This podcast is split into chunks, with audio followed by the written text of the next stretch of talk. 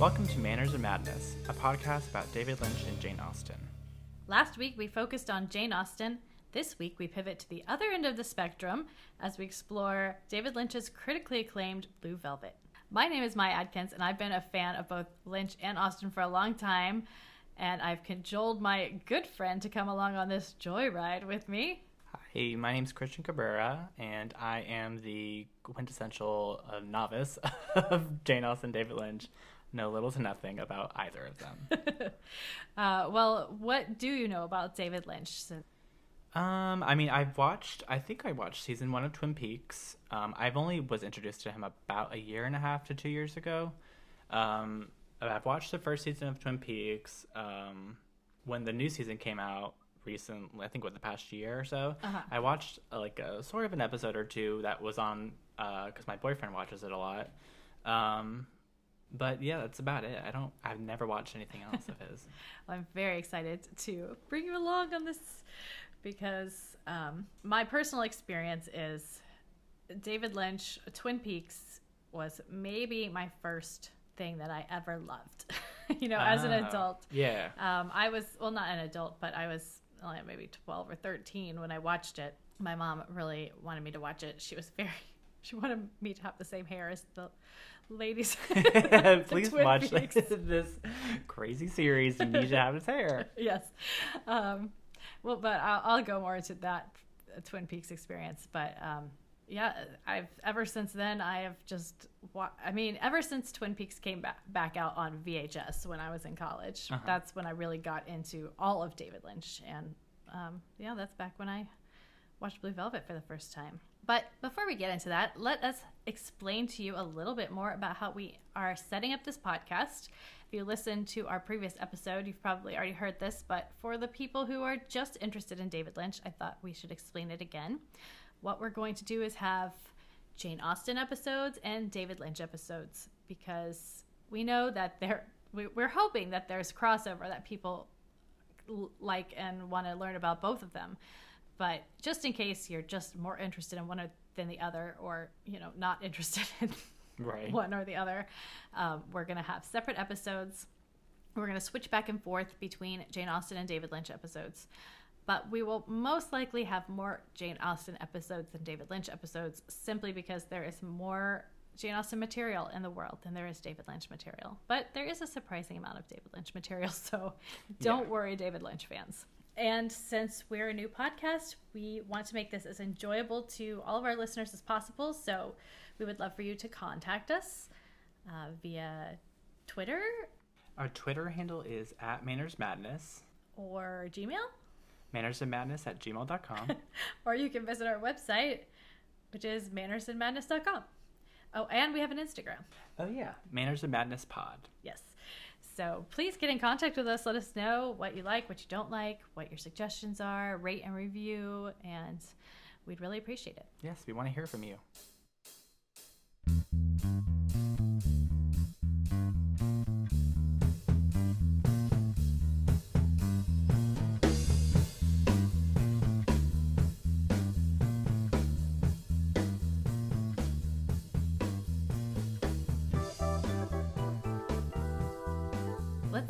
Our first impressions. What what was your first impression of Blue Velvet, Christian?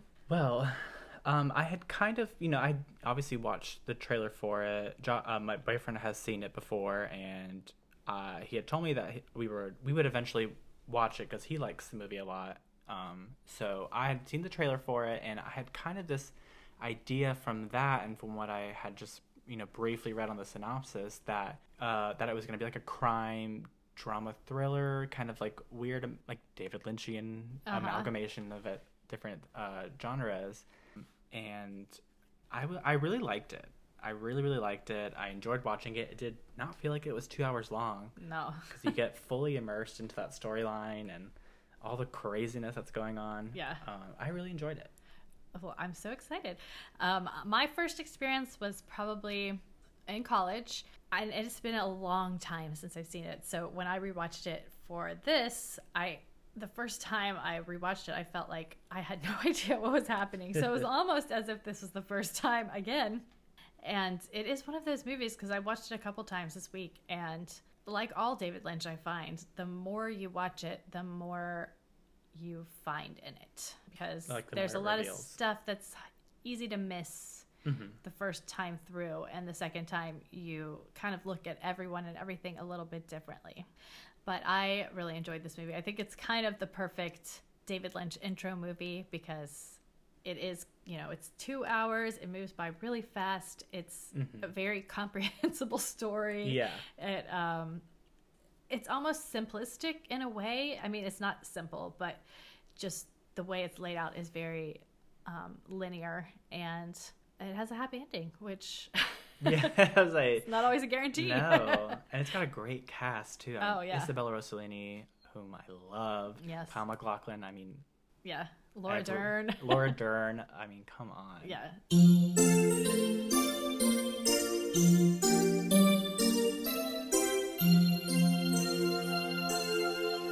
Yeah, let's get into some of the facts I found because a lot of the people in this uh, movie are people who David Lynch, or, you know, behind the scenes, are people who David Lynch worked with for the first time on this movie and has basically worked for with worked with for the rest of his career.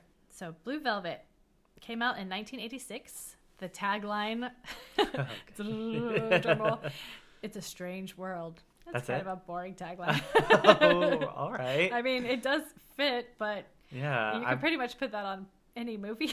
yeah. I, I didn't find it as much the world strange as much as it was scary violent.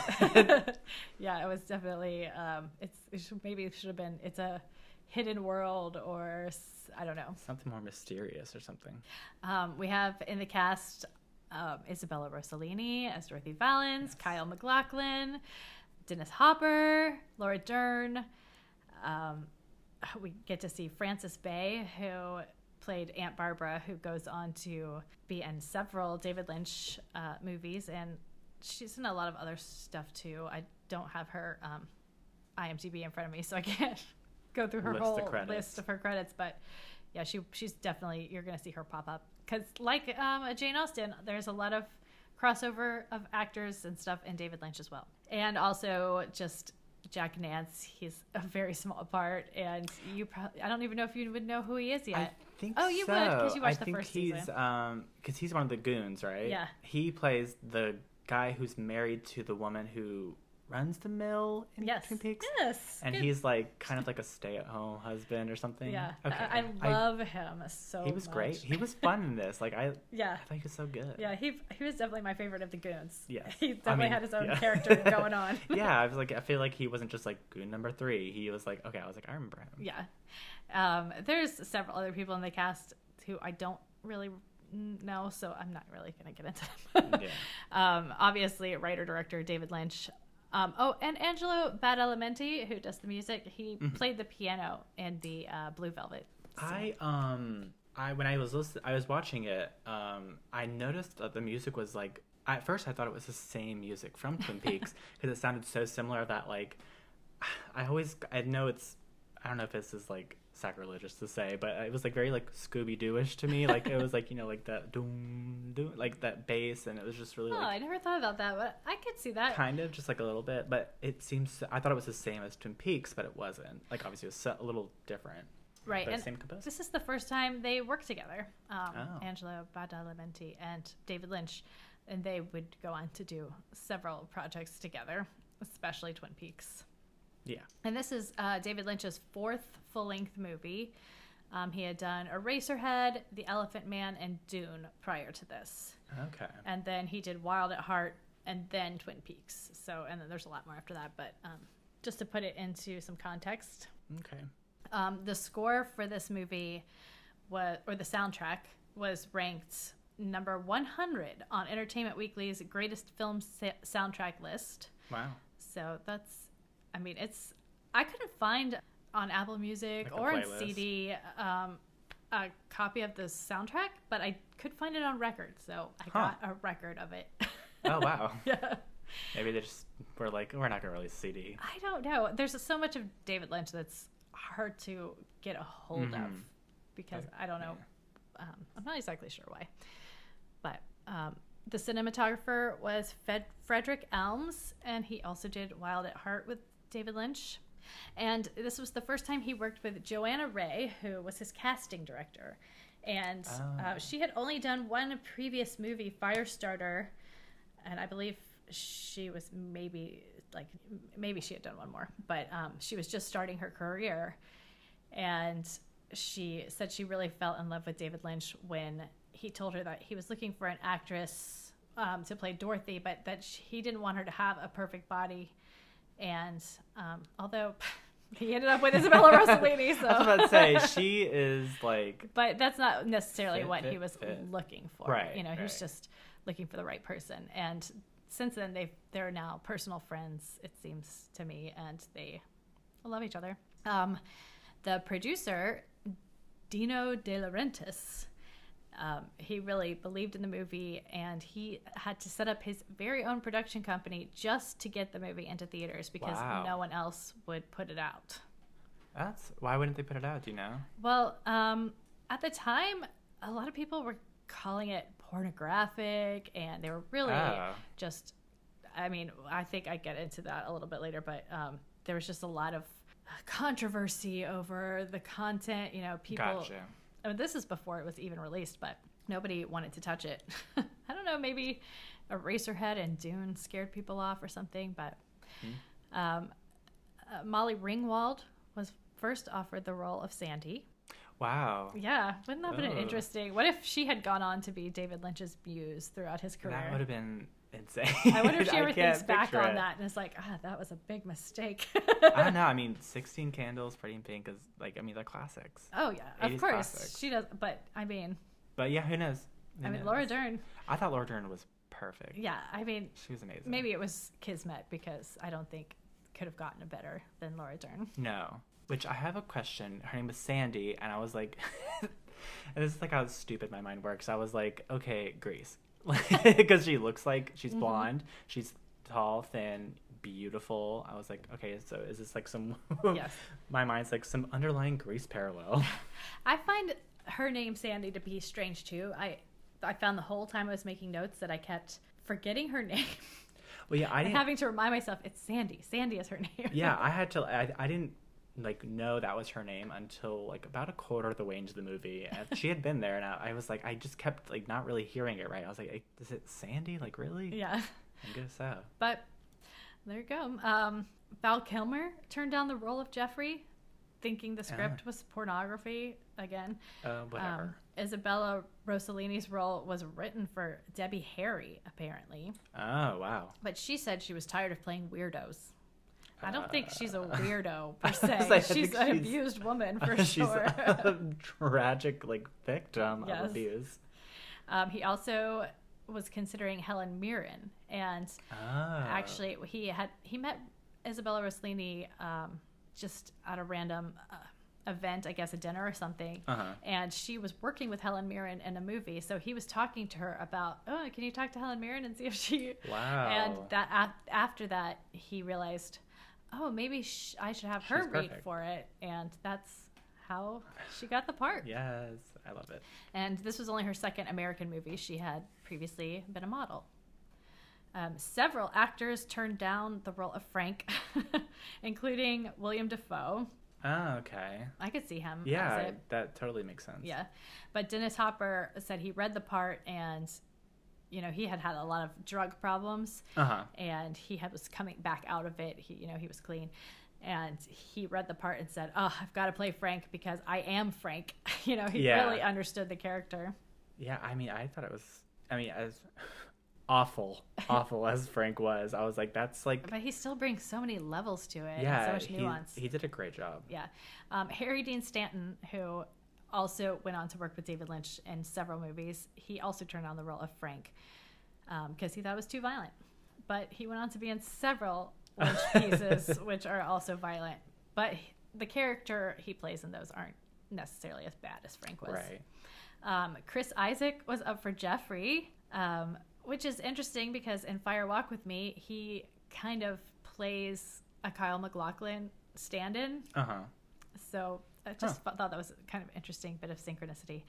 Um, and and some of the lost footage, the cutscenes that are in the Criterion Collection box set, um, you you can see that Megan Mullally played What? Jeffrey's girlfriend. Whoa.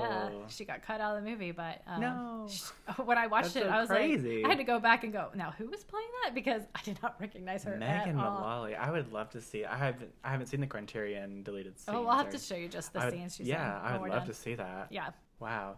Um, is this the first uh, movie that or piece of David Lynch stuff that Kyle MacLachlan worked with him on, or is there other stuff? Um, he had done Dune. Dune, previously. okay. Yeah, I think that as he was doing Dune, David Lynch was working on this, and that's how he got him. Gotcha.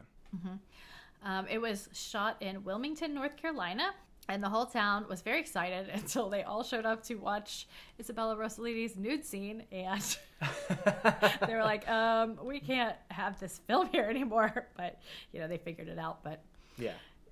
They all came with That's a jarring books. scene Yeah. to be like, oh my god. I was reading or listening to some of the interviews, and they were saying that the whole town kind of showed up with picnic baskets, like, "Oh, we're gonna watch this filming," and then by the time the scene was over, there was no one left, and I can imagine they were all a little scandalized.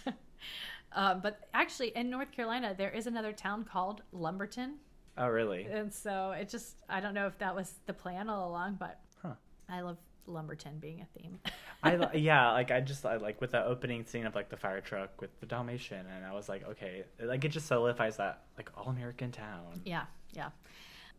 There's a funny story about that Dennis Hopper was telling where he he said that David Lynch could write the word fuck, but he couldn't say it. So he would show him the script and be like, and you're gonna say this, this, this, and then that word, and then oh god, that's so. I wonder why. Oh, you know, he's just so David Lynch is he's kind of a throwback, you know. He says like Mhm. Peachy Keen and G Willikers and you okay. I understand. but he's not afraid to write down like the darkest stuff. It's Right, just uh, he doesn't want to say it. um, and total, from what I read, I don't know if I didn't count it myself, but the word "fuck" is used 56 times, all but once by Frank, and supposedly he says it in almost every sentence. But going back and watching it, I don't believe that's actually true. Yeah, I wouldn't say not every sentence, but extremely often. Yeah. Um, uh, yeah. Lynch said that the um, nude scene where Dorothy is walking nude on the street was actually inspired, and it's kind of what inspired the movie, um, by a childhood incident in which Oh. he and his brother saw a woman dazed and naked walking down the street. Oh and God. instead of being, you know, at all titillated or whatever you would think a young boy seeing a naked woman would be, they started crying because I mean, they knew something was really wrong. That's traumatic. Yeah.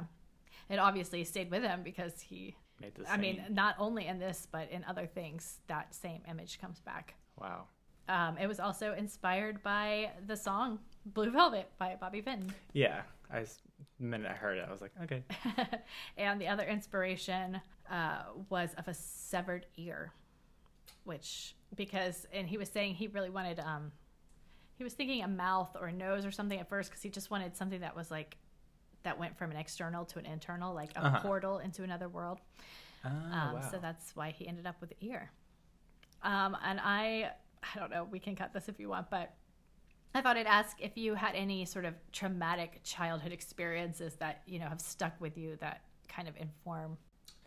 Um, I mean, maybe so. Like, um, I mean, you know, I grew up in late '90s, early 2000s. Um, I mean, I I feel like it's not nothing like crazy, but like just the normal, like you know, parents from that time like raising their kids. You know, Right. you just learn to, you know, it depends on who your parents are, and uh, I just feel like I'm maybe I'm more so of like a wallflower. I'm very observant of a person because of I don't know, maybe so I don't really remember, but maybe some events like you know that happened when I was a kid, yeah.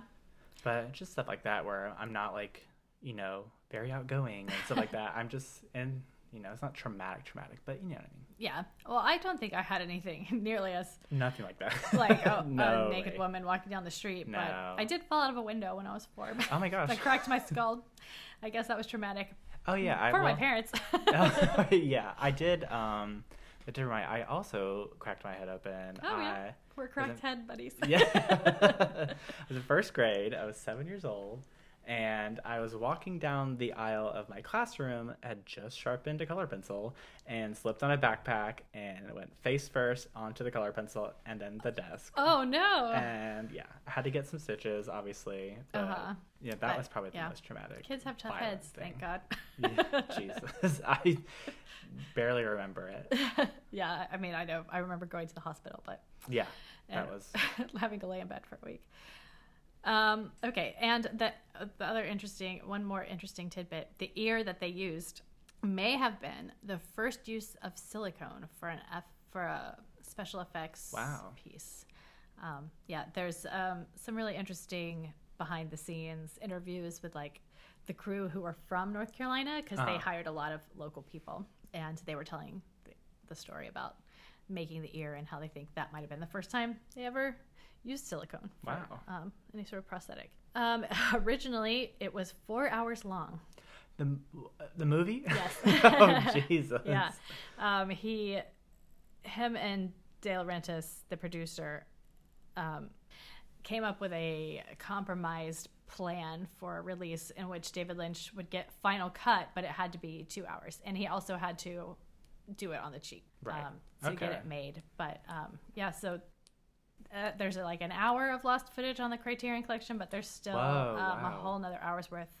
Um, there was another name that is like the proverbial name for this four hour long cut. I Uh-huh. can't remember it, but it is in my notes, so I'll I'll try to remember to say it when we get to it later. Um, as for awards that it won or were nominated for, it won the Sitges Film Festival Best Film. It won Best Film for the National Society of Film Critics Awards, as well as Best Director and Best Supporting Actor for Dennis Hopper. Oh, and Best Cinematography.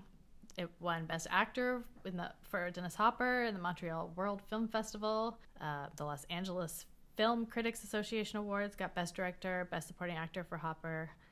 Um, Isabella Rossellini won an Independent Spirit Award.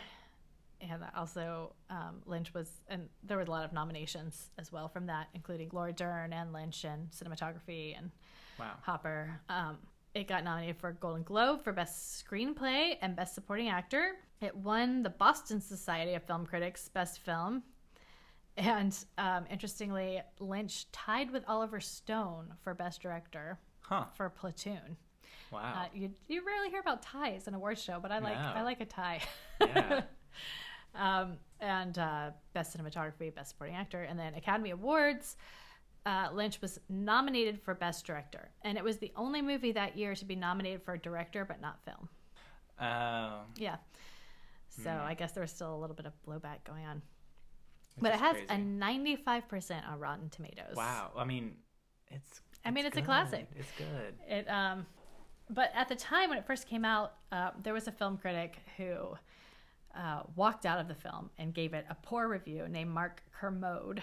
Uh-huh. Um, but he revisited his view of the film over time, and in 2016, he remarked that as a film critic, it taught me that when a film really gets under your skin and really provokes a visceral reaction, you have to be careful about assessing it. I didn't walk out on Blue Velvet because it was a bad film. I walked out on it because it was a really good film. And the point was, at the time, I wasn't good enough for it. wow. Which is, I mean, it's so rare to hear people have that kind of self reflection about, you know, Yeah. how they react. But it's so true with David Lynch works. You know, you might have a certain reaction the first time, but then you go back and you look at it a completely different way. Yeah, and like you said, it like unravels itself the more you watch it. So I'm sure he's seen him Mm-hmm. more than once since then, and is like, okay, It's kind of crazy to me though that this is 86. I don't feel like it's that long ago and people are reacting so violently to it or viscerally. weren't there movies like um, Fatal Attraction? Was that the '90s, or is it the '80s? Or like I feel like I think maybe it was after this, but I feel like the '80s. It's not I mean, we had already been through the 70s. Come on. There's yeah. some crazy stuff that came out in the 70s. I- that's what I'm like. That everyone was like, so this is pornographic. This is terrible. I was like, it, the '80s don't seem like they were Maybe it's just like a, you know, conservative. Reagan, Uh, you know, well, everybody there you is. Yeah. go. I don't there you go. I was still a child, so it's hard to say. I wasn't born yet, so you know. Make me feel old. Um, Sorry. The premiere, though, did have lines around the blocks because Oh, you know it just the buzz about it. Right. You know, I mean, this potentially the best thing pornographic for it. movie. Everybody wants to see it, of course. Of course. Um, there were reports of mass walkouts and refunds, but there were definitely instances where, like, um, a man fainted at a screening because of his pacemaker and had to go to the hospital. But he later came back because he wanted to see the end. wow. And there, like, two strangers got into a fight during um, one of the screenings, but they decided to drop it because they both wanted to wanted to see. see. the rest of the movie. I mean, that's a testament and to how good it is. yeah, definitely. And so, I mean, it went from a small controversial film to cult film status, and now it's considered a classic and is on many of the best of lists, including AFI, Entertainment Weekly, The Guardian, and Film 4. Wow. Yeah. That's so like it's so funny to like see these cult like cult movies, um, like Blue Velvet. Like I, the one I think of when you said that was Heather's. Like wasn't that also eighties? Maybe like later 80s Uh-huh. but like super violent, yeah. super awful. And I mean, it's a cult classic, but it got a lot of flack at the time too. Yeah, I'm sure. I just rewatched that movie, and it is so good. It's like I- a perfect that- satirical dark yes, comedy. I, I love that movie. I love that movie so much. I could watch it over and over.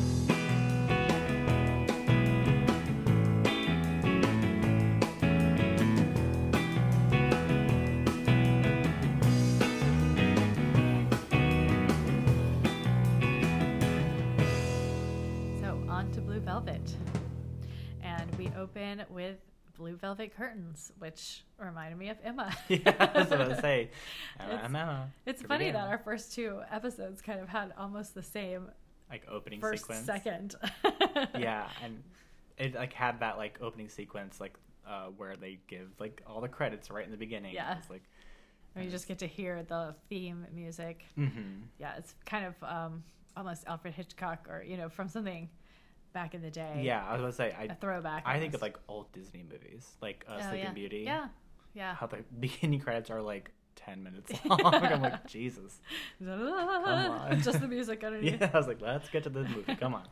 And then we go from blue velvet curtains to blue sky, and we see a white picket fence and some red roses. Um, we're getting some real common David Lynch motifs right off the bat. hmm We're in um, an idyllic small town America, Lumberton. Lumberton, USA. We got some firemen driving by and waving, you know, all Yeah. friendly like. I say it's perfect middle America, like classic yes. old school. We set it up. Um, and we go into a very unsuccessful attempt to water a lawn. Yeah, uh, I would say it's probably the hmm. most unsuccessful watering of a lawn. It is. so, he something happened, something bad. Yeah, That's well- all I could think of. I was like, "What's happening?" I know the first when I rewatched it the first time, I was wondering, what is happening right now? Is he having a stroke? Is he having a heart attack? Yeah, that's what I wrote my wrote. I was, my notes. I was like, "Did he have a stroke?" Like it was never explained. It- Like, it's not. Although explicitly. in this in the lost footage, it does. I It think does. say that it was probably a stroke or something. Okay, I assumed from the reaction. Yeah. Although when he's in that like contraption Oh for his head, but we'll get into that. But um, scary. Yeah, I noticed that um, on the second viewing, right before he has the thing in his neck, you can see like the pressure and the hose starts to build up and it's like starts to Yeah. shake. And I thought, oh, that's kind of There- mirroring yeah.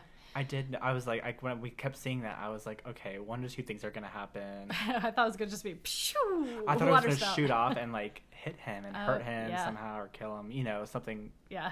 you know, whatever. it would have been kind of 80s ish. Um, but when after he falls and like we go into the grass Yeah. and we see the ants, I was like, please do not tell me that these ants are gonna like start crawling all over him and start eating Oh, him. yeah, that would've I been- was, oof. No, but instead it's just setting up a major theme for the whole movie, which is what is underneath the surface. And bugs are obviously in this movie a representation of that because, Right. you know, you get down and it's like, and you see it's just creepy like crawlies. ugh, craziness going on on the surface. Although I personally don't think of bugs as being the uh, symbol of bad things. well, it depends on which bug. Yeah, that's true. But it's definitely um, a thing in this. And um, something that I really think we should use maybe as a transition for our own podcast. Um, Uh huh. The, we get the radio of Lumberton and their theme song, which is like logs, logs, logs. yes, yes. I, I could. Oh my god, I thought that was the funniest thing. Yes, I loved, I loved it, and that the the sound of the falling tree is what marks the hour in this town. It's- I. Oh my god, that was so funny. I love it. Yeah. so maybe we can figure out how to do something like that for a transition. Isolate the sound. That Yeah. could be our intro. yeah, or at least like we're moving into a new thing. um, but that also feels very like it has. You can see the DNA of Twin Peaks in it very clearly. oh yeah, yeah, yeah. And Jeffrey has to walk to the hospital, and he's walking through this brambly kind of area. And he comes across this shed, and he throws some rocks. Um, he goes on to the hospital, where he visits with his dad, who can't speak. And we we realize that his dad is the man of lawn watering infamy. Right. Um, they both are sad, but neither of them can really speak to each other. And so he's back, back home, and he comes to the same place. He's like, "Oh, this is my rock throwing place." so he starts throwing some more Say, let me rocks. look for some rocks. And on his search for another perfect rock, he finds dun dun dun. I'm gonna say that loud. a severed ear, Ugh. which is covered with ants, which is another bug. And mold. Yeah. It was like some weird blue. Yeah, mold, and we, it looks later like it's also very hairy, which Yeah, yeah, yeah. yeah. I was surprising. like, ugh, that is gross. Yeah. Um, I wrote it in my notes because he didn't. There was like no interaction, like no like visceral, like oh my god, like he was just kind of like oh. There's an ear. I heard it on my notes. I was like, so his first instinct was like, let me go ahead and just make a little doggy bag of this ear. Yeah, at first he's like, hmm, what can I use to pick this up? Because I'm not using my hands. Oh, Yeah. perfect little paper bag. then he does in. pick it up with his hands and puts it in the Ugh. bag. Um, and yeah, so he's got an ear in a bag and he's off to the police. And we see the police station, which also has a log. On, as it's, it just says police with a log underneath it. Log police. Oh, I wonder if the log lady is from this town. Oh my god. oh no. They're all connected. Yeah, it's all connected. Um, yeah, when Jane Austen and David Lynch start connecting, that's when our brains will really explode. But I'm not ready. yeah. um, so we go, we meet Detective Williams for the first time, and he is so weird in this scene. He's Yes. very nonchalant, and it kind of makes him seem creepy, or maybe he's creepy and nonchalant. He kind of, he, I don't know. Watching it again, I thought, oh, this is a funny scene. He's, this is supposed to be really weird and funny in a weird I think way. it's like kind of like to make you uncomfortable. Yeah, like he steps up to Jeffrey at this one point where I'm like, what's going on with this body language? But he's just so like, oh, you found an ear. Yeah. Interesting. Let's take like, this to the coroner. really happy and like it's almost like as if like a little kid found like almost like an arrowhead Yeah. or something like crazy like like oh let's find out what it is. yes, our budding detective. Let's encourage him. So they go to the coroner, which I mean, how do you really bring the person to the coroner with?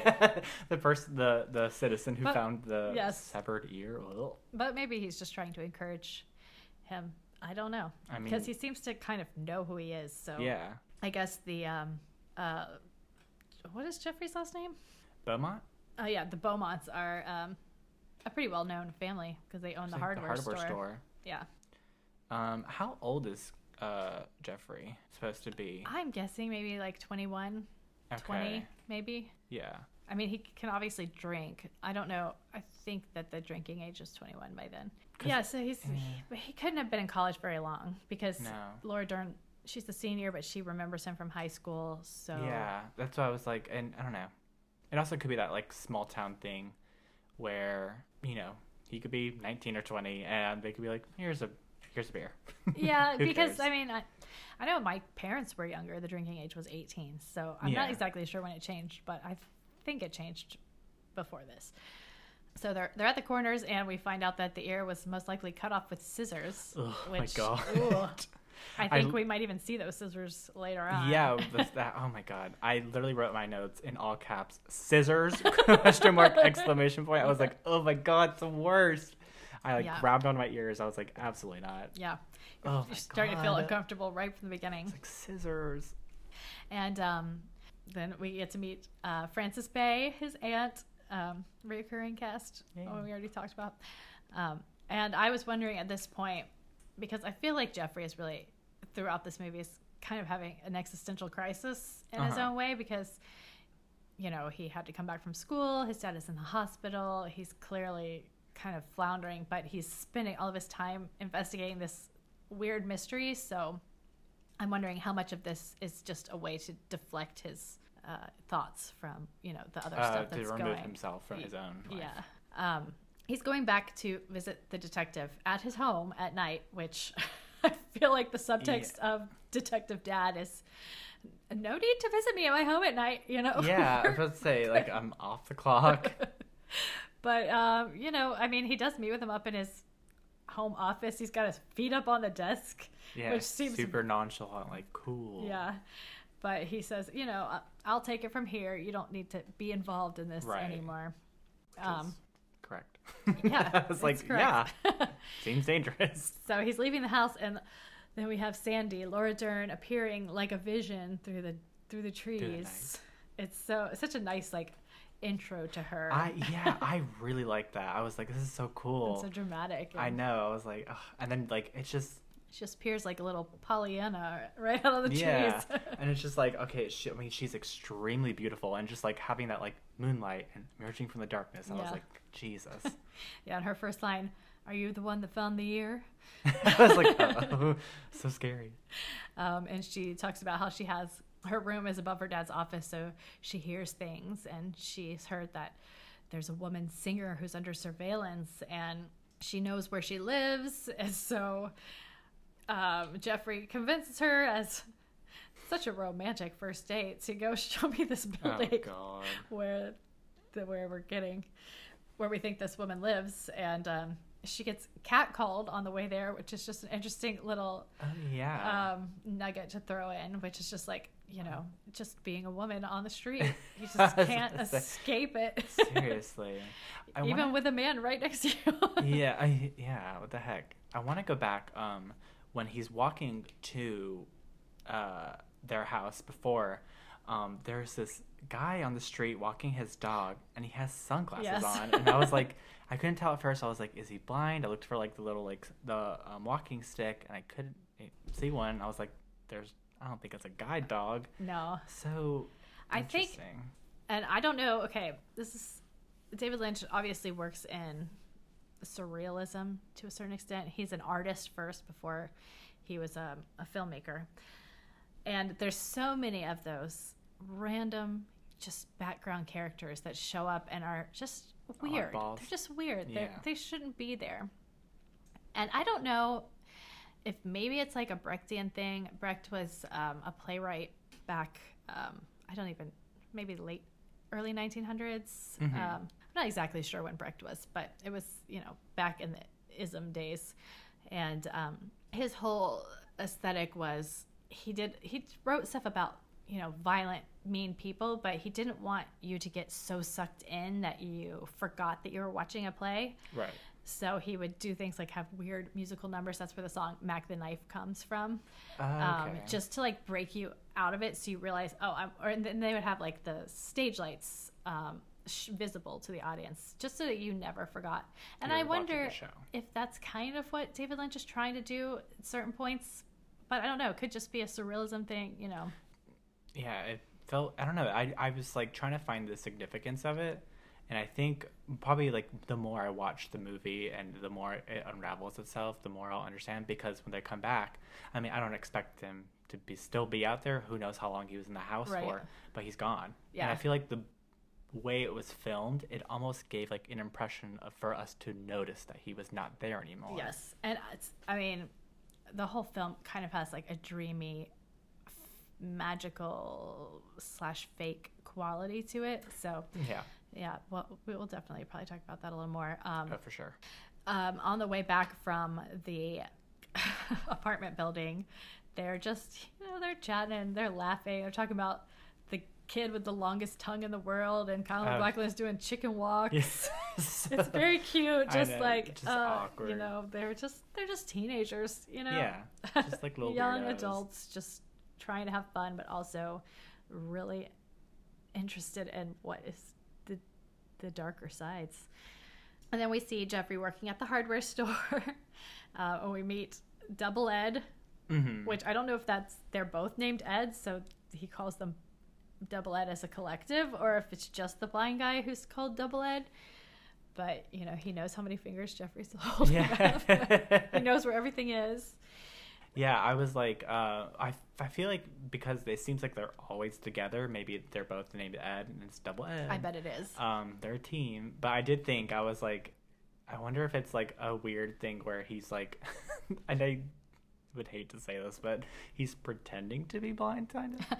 Well, I mean, I wouldn't say that David Lynch is not wanting you to question that at some point. Um, but I guess I kind of take it for face value. yeah, I mean, not in like the, like a malicious way, because he doesn't seem to be like any sort of like awful kind of person. right, but no maybe he's kind of magical too. You know, there's, Yeah. there's a lot of magical people in this. Oh yeah, Um, yeah, but they really seem to like Jeffrey.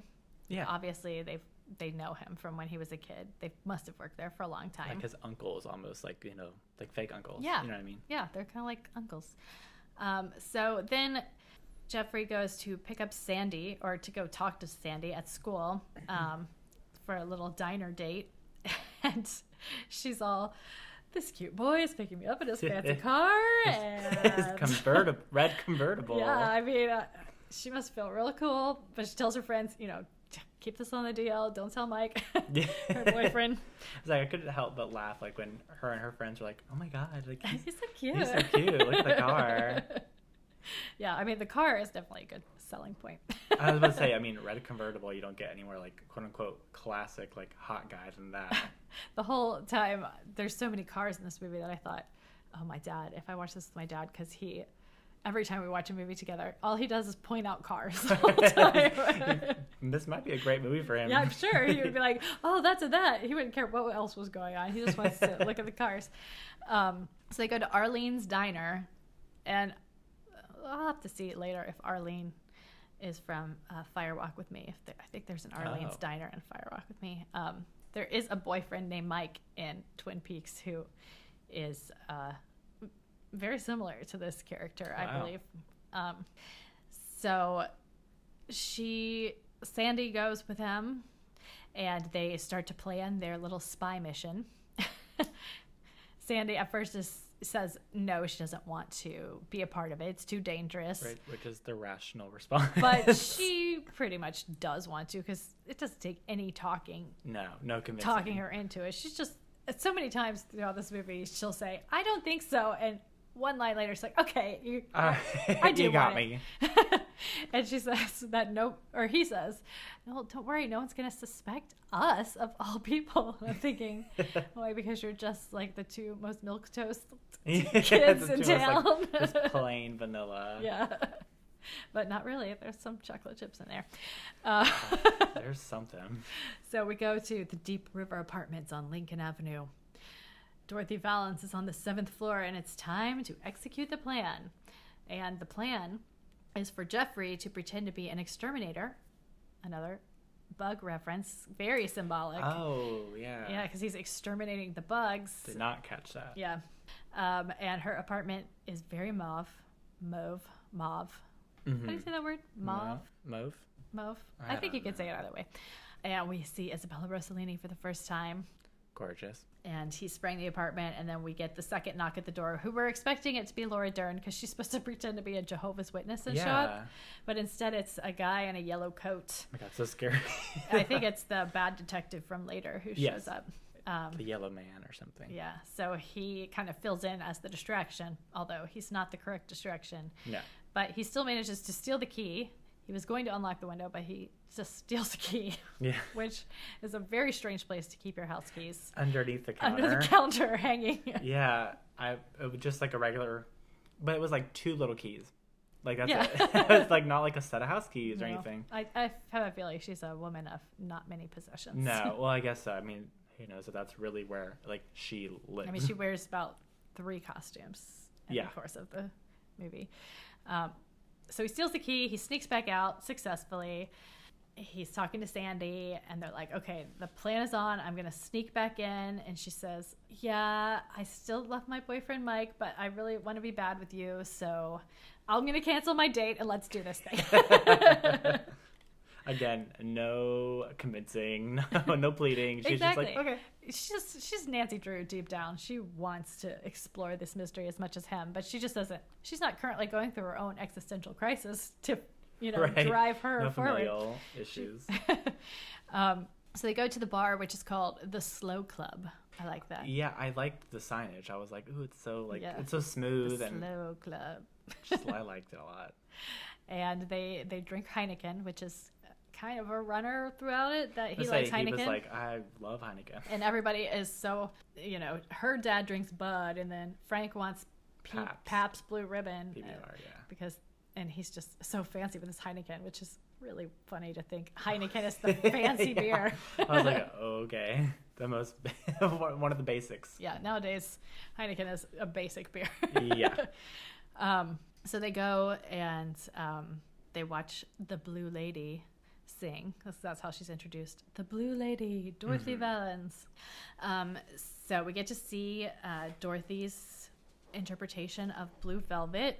There's a good story about Angelo Badalamenti Uh, and her because she's not a singer and she was very nervous and not wanting to do it but he um, just worked with her it seemed very kindly he worked with her very kindly it seems and um, you know one day when she was kind of sick and not wanting to they like, did a like a recording session it took about three hours and i think it comes across very well i mean she's not the best singer but i think that really works for the character yeah, because I mean, it's like because she's uh, working at a low rent club in, In middle of Lumberton, Lumberton. USA. yeah, I didn't expect her to be like, okay, this is gonna be like a Whitney Houston. Yeah.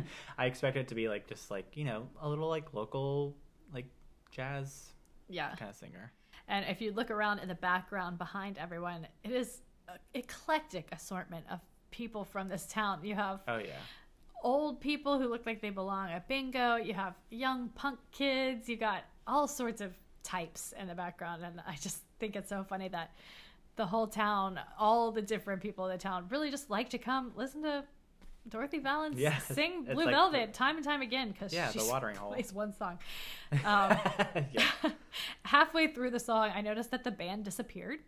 And I don't know if it cut to a different Yeah. song. I, I think it was a different song. Yeah, it might have been a It sounded like song. maybe they kind of just cut into a different song. but to me, it just of kind of sounded like the same song. They just cut to a different part in the song, but the band Yeah. just disappears, and it's our first real moment of disappearance, which we do have another coming up. Yeah, uh, well, yeah. Uh, I was I kind of interpreted the disappearance as like Jeffrey, how he's viewing it. Like he's Ah. like the background is just like slowly moving away, and it's just That's a good. Dorothy. I like that. That's all he sees. Yeah, maybe that. That yeah. Um, and I really love her silhouette at the end with her like. Oh yes. and her looking over her shoulder. Okay, but so they're ready to. They say, "Okay, she's singing. We know it's safe. We're gonna go do our break-in, Yes. big time."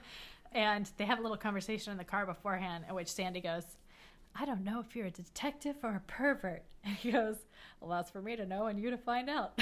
I was like, uh, maybe just say detective. I think you could probably be like, "Uh, pervert," because you're definitely not a detective. yeah, I was like, he should say detective because I don't think he wants this girl that he likes to think he's a pervert. yeah, but I mean, he's a little both. He's a little weirdo. yeah um yeah jeffrey uh, yeah well, we're yeah we're getting into him okay Yeah. well she decides to just stay so she can warn him by honking the horn um so he's up in the apartment it's on the seventh floor i'm not sure if numerolo- numerolo- numerologically speaking Uh huh. if that would be um, important i would think i think david lynch um, seven is kind of a number that He references. it's kind of um i think it's a transitional like a it can Uh-huh. be like a bad number i'm i'm not really that familiar with numerology Yeah, I don't know. I think maybe we should kind of keep track. I mean, four. Um, maybe I mean, there's always like sets of four. Like there's Jeffrey and Sandy and Dorothy and Frank. Yeah. And I feel like there's lots of like references to four. Maybe it's something that pops up in his movies that we that maybe you never noticed before. yeah well there's definitely a lot of use of numbers in his work so Right. I, I tend to believe it has at least some meaning in his head as to why. I'm sure. Um, but I was thinking maybe seventh because it's her apartment. She's so precariously balanced, and I think seven is kind of like a, oh, you know, are we gonna get to eight? yeah. I don't know. Um, and so he's looking around her apartment. He sees the very sad nursery, uh, which we Uh, don't really yeah, know. I was but like, it just looks, ugh. yeah. It looked like a horror movie. Yeah. I was like, oh my god. and um, he has a very poorly timed pee, um, so he misses the warning. And as soon as uh, he's about to leave, which she must have not done that many more songs because he hasn't been there for very long when she No. shows up. No, no, not at It's all. not a very big apartment to look through. Yeah, but I was wondering. I was like, did I'm assuming Frank dropped her off? um, it could have been that detective guy too, or one of the, his many goons. Um, because I assumed since in like later in the movie we see when he's driving them all around and is going like 100, 110 miles Mm-hmm. an hour, I was like, maybe he's a reckless, crazy driver and drove her home that fast, and that's how Oh, he got yeah, there so fast. that's a good but point. It also could just be that It's a very she small sings town. three songs and Yeah. it's like, bye. I'm I think that's probably the most likely, honestly. Yeah. so as soon as she shows up, he runs into the closet, and I get very Halloween vibes from that. I, okay, I did too. I got the Halloween vibes from that scene and from the when he's walk when they're walking in the neighborhood because like Yeah. the opening of Halloween when um, Jamie Lee Curtis is on the neighborhood, which is so scary to me. I was like, there's so many, uh, so many Yeah. parallels. I I wonder when did Halloween come out? I don't know. Let me look real quick. Go back. No, I want to say it was the 80s, wasn't it? I think so. 78. Oh, so it had already been out. Yeah. Well, maybe he um, was using that as an influence, or at least subconsciously, because when he was in there, especially when she gets the knife, I was expecting him to be like a Jamie Lee Curtis, you know, because that scene from Yeah. Halloween just is very memorable to I, yeah, I expected her to be like waving wildly. I was like, he's done. Yeah. Um, so he's hiding in the closet. She, you know, takes off her dress.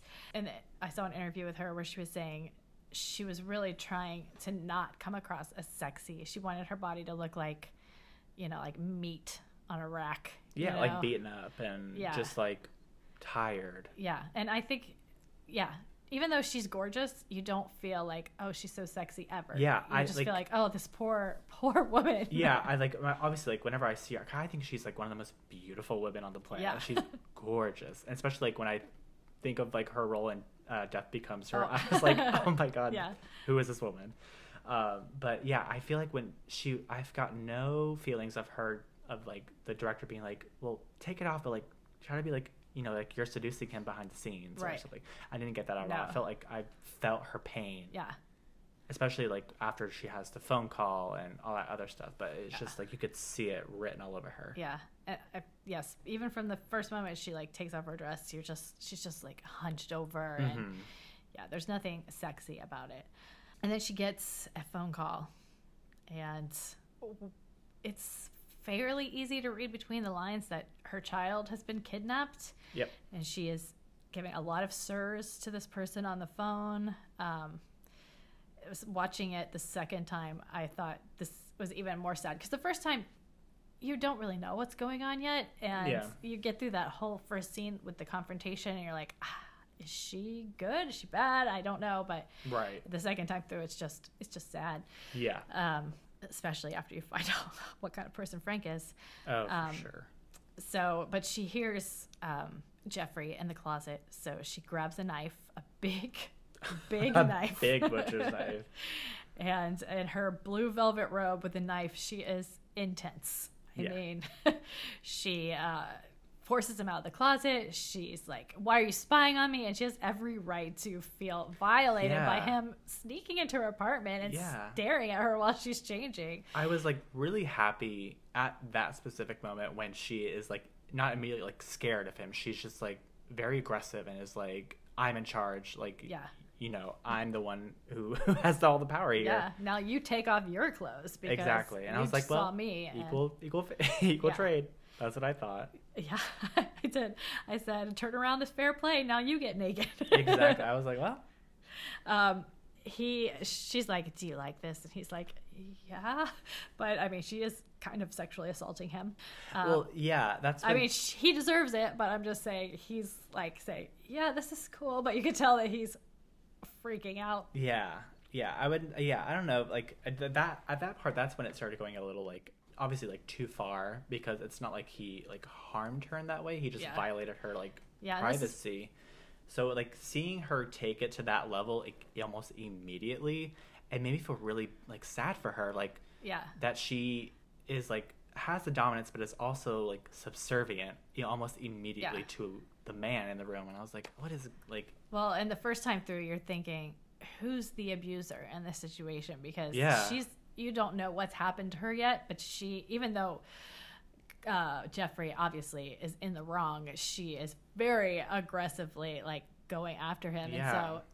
But the second time through, you're thinking. I mean, you know more about what her mental state is, and oh uh, yeah i would say looking after watching the movie like looking back i'm like like wow yeah, she she has some severe mental trauma Yeah, and she's saying, "Don't move, don't look at me, don't touch me, or I'll kill you." And that's when Frank shows up, and we get a very um, mirrored scene almost. oh yeah I mean, switched it's almost like Frank is doing the dialogue that Isabella Rossellini just did in the previous scene.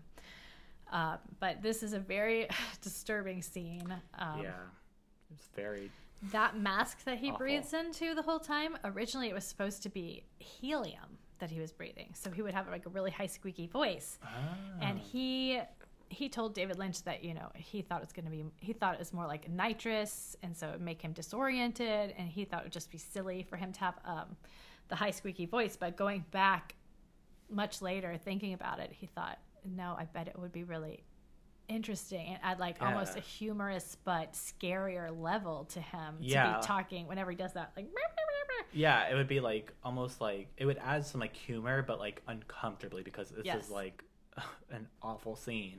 yeah but it would also help with that whole Brechtian thing of like taking you out of it for a second Oh, second yeah. you know so you can look at it as a movie as opposed to being sucked into it um again uh so this is where we're wondering who has the power in any of this situation and we realize oh it's definitely frank Yeah, Um, he makes her spread her legs. He, the, but the dialogue is very simple, similar to what she, or she was doing with um, Jeffrey. You know, don't fucking look at me, and he's making her. He's calling her mommy, and he's obviously crazy and on drugs.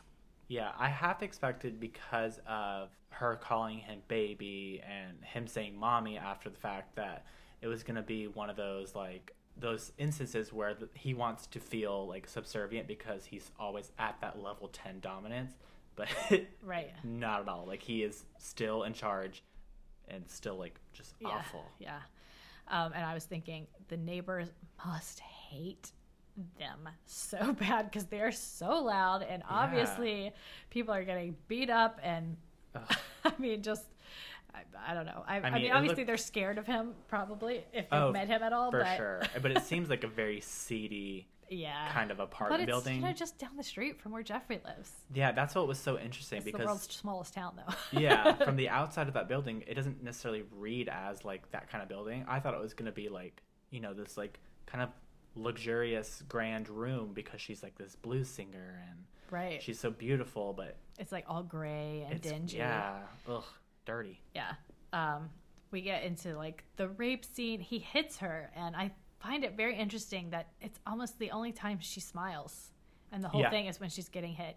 And you know that's obviously going to come back because she's she, it's almost like she can't she hates herself. She hates Yeah, her situation. And being hit is like what makes her feel i guess maybe she wants to be hit because she just doesn't she feels like that's what she deserves. Yeah. It's almost like um, I kind of related pain is that type of pain is preferable. It's it's like the way she is able to feel something else other than yeah. like the like extreme depression of her yeah, husband and, helplessness. child. yeah Yeah, she's like, well, I'm doing something to keep them alive. She's like, so if I know if he's hitting me, that he's getting some satisfaction out of it, so that you know he's not gonna right be angry and do something to get against me. Right. And then later, I I remember I went back to that scene where she smiles later when uh, Jeffrey uh, Right. Talks sh- about her saying like he seems like she doesn't want to be alive anymore. yeah and like maybe this is the only way she feels alive is when she feels that physical pain. Yeah,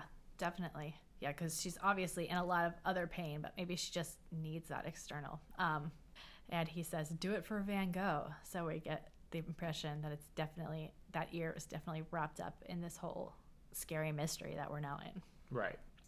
And so Frank leaves, and Jeffrey is hooked. Yeah. a vulnerable and abused woman needs his help, and you know he wanted to get into some crazy situation, and now he can't. I mean, I you can't witness something like that and just Not walk and away. Just detach yourself. yeah. Um, and you know, I was wondering how long has this been going on? How long has she been in this crazy Yeah. situation? Um, she calls Jeffrey Don, and we find out later that's the name of her husband. Right. And she's just clinging to him, and she wants him to hit her Yeah. because Which again, ugh. she's got her wires crossed from all of this Just abuse. like I had that like replaying in my mind after the movie ended, her just repeating like "hit me, hit me," Yeah. and I'm just like, "Oh my sad. god, it's so awful!" Like it made me feel so terrible. Um, and we do find out at the end of this scene that she is married to Don because we find the picture of him and her son and see the, um, The marriage, marriage certificate. certificate. And at the very end, as he's leaving, you just hear her in the bathroom, "Help me, help me, help me, help me," over and over again. And it was all, um, yeah. But you know, poor Jeffrey. Also, he's like, "What the hell? I'm Yeah. in. I have gotten in so deep so quickly." Yeah. into this dramatic situation. Um, I what I wrote down and what was going through my mind um, after he's like involving himself in these like events is like almost like the um, the um, like this like young boyish like adventurism I would call it like almost like almost Goonies esque but Uh-huh. obviously elevated where it's like you know someone who's not trained or who has like the experience to be in these situations but is like well I can do it I can I'm invincible Yeah, and it's just like especially a young person. So. yeah, and it it seemed very like grown up Goonies ish. Like he is just has this grand plan to break into her apartment, like no normal person. yeah, and I all because of this ear he found. He just Yeah. was desperate to know. and it's like you know loose information that Sandy heard, and I interpreted their relationship like Sandy and Jeffrey as Sandy is representative of the audience watching because the minute he says let's break into her apartment, she's like, "What are you talking Yeah. about? You're crazy." yeah, but we're all kind of like, yeah, do it. We want to know what's happening yeah, in there and too. then, and then she eventually comes around and she's like, all right, let's do it. yeah, so it's like we need to the story to go along. But I, I feel like he is the he's representative of like the whole story. Like we've got to have this crazy, like you know, almost like he's representative of David Lynch, like taking us on this like, crazy journey, and Yeah. we're like, but it's crazy, yeah, but I- we're gonna do it. yeah. I have read a couple things that said that he's kind of a stand-in for Lynch in this movie. That Um, makes sense. Actually, Lynch and Isabella Rossellini um, kind of got together for a while. After this. Really? Yeah.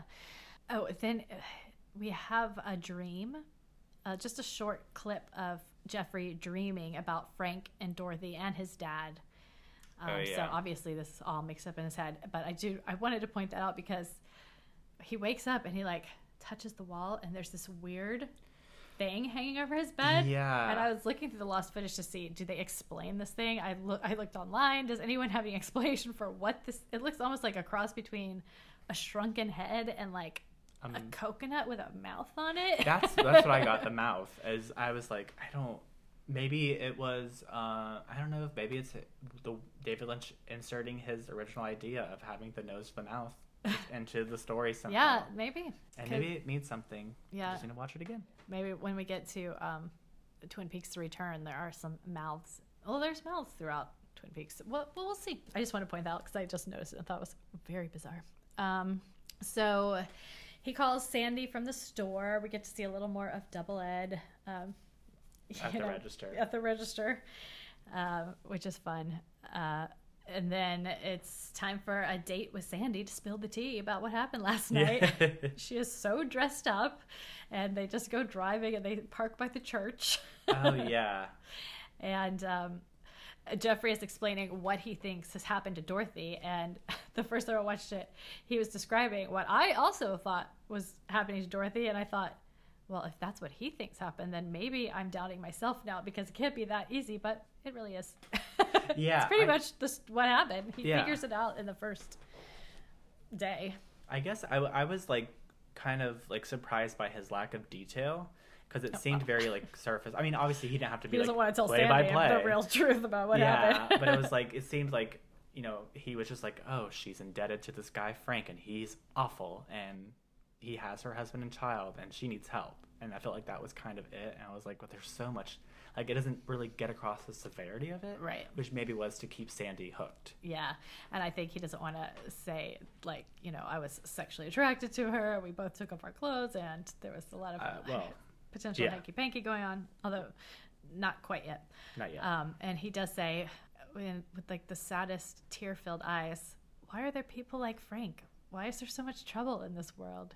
And yeah, it's just so you know, innocent. yeah, innocent. like, and you I can know. tell he's having his existential crisis.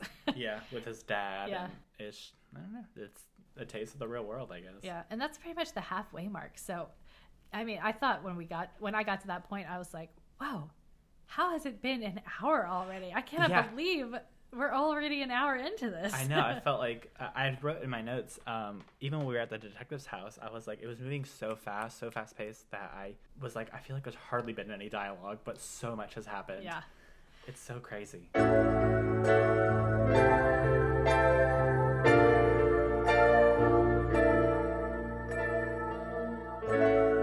And that's all for the first half of our exploration of Blue Velvet by David Lynch. Christian, do you have a recommendation for the people for this week? I do. Uh, I'm going to go ahead and recommend a podcast. Uh, it's called Root of Evil, and it is a almost journalistic approach um, to the Black Dahlia murder. Um, and it's just it's really I mean you everyone knows about this murder. It's probably one of the most infamous murders of all time. But you I you once you get into this podcast, you really are surprised about how much you don't know. Um, and it's just so cool to hear all these like things that were going on at the same time. And it's done by these two sisters who are in this family that is somehow connected to this murder. And I enjoyed it. I it was so cinematic the way it was told, and I breezed through the episodes so fast because it was so enjoyable and so just I don't know like so much I learned from this like podcast. So I would recommend listening to it. I downloaded the teaser on, for, from your recommendation. I have not gotten to it yet because I was out of town last week, so I have had so many podcasts. I don't know why I To can't catch just up on. not listen to some, but I'm, I, I'm a completionist. What can I say? Yeah. Um, I'm going to say my recommendation for this week is a book that I've been listening to called Leviathan Wakes. And Ooh. it is what The Expanse, the series, um, it's on Amazon now, is based on. And That is also a great television series, but I'll recommend that later when it actually comes out for again for the fourth season. But Leviathan Wakes is the first book in the series, and it's excellent. If you like sci-fi, if you like sweeping epic type dramas, it's um, it's definitely one of the. I would say it's one of the best sci-fi stories that I've read. I have a big fantasy bent, so you know, the bigger Mhm. the story is, the better I like it. Um, and I would definitely recommend it. Um, it's by James S. A. Corey. So definitely check that out. I'm listening to the audiobook, so it's really good if you're looking for a good audiobook to read. Yeah, add to my list. So, and if you would like to get in touch with us, you can find us at mannersandmadness.com, on Twitter at mannersmadness, on Instagram at manners and madness pod, or at Gmail at mannersandmadness at gmail.com. yes, and we want to hear all your feedback. We want to hear what you like, what you don't like, uh, any suggestions you might have. We just want to hear from you. yes, and please rate and review and subscribe so that you can get our next podcast, which will be the second half of Blue Velvet. We Yes. hope you'll join us then. Thank you. See you then. Good night.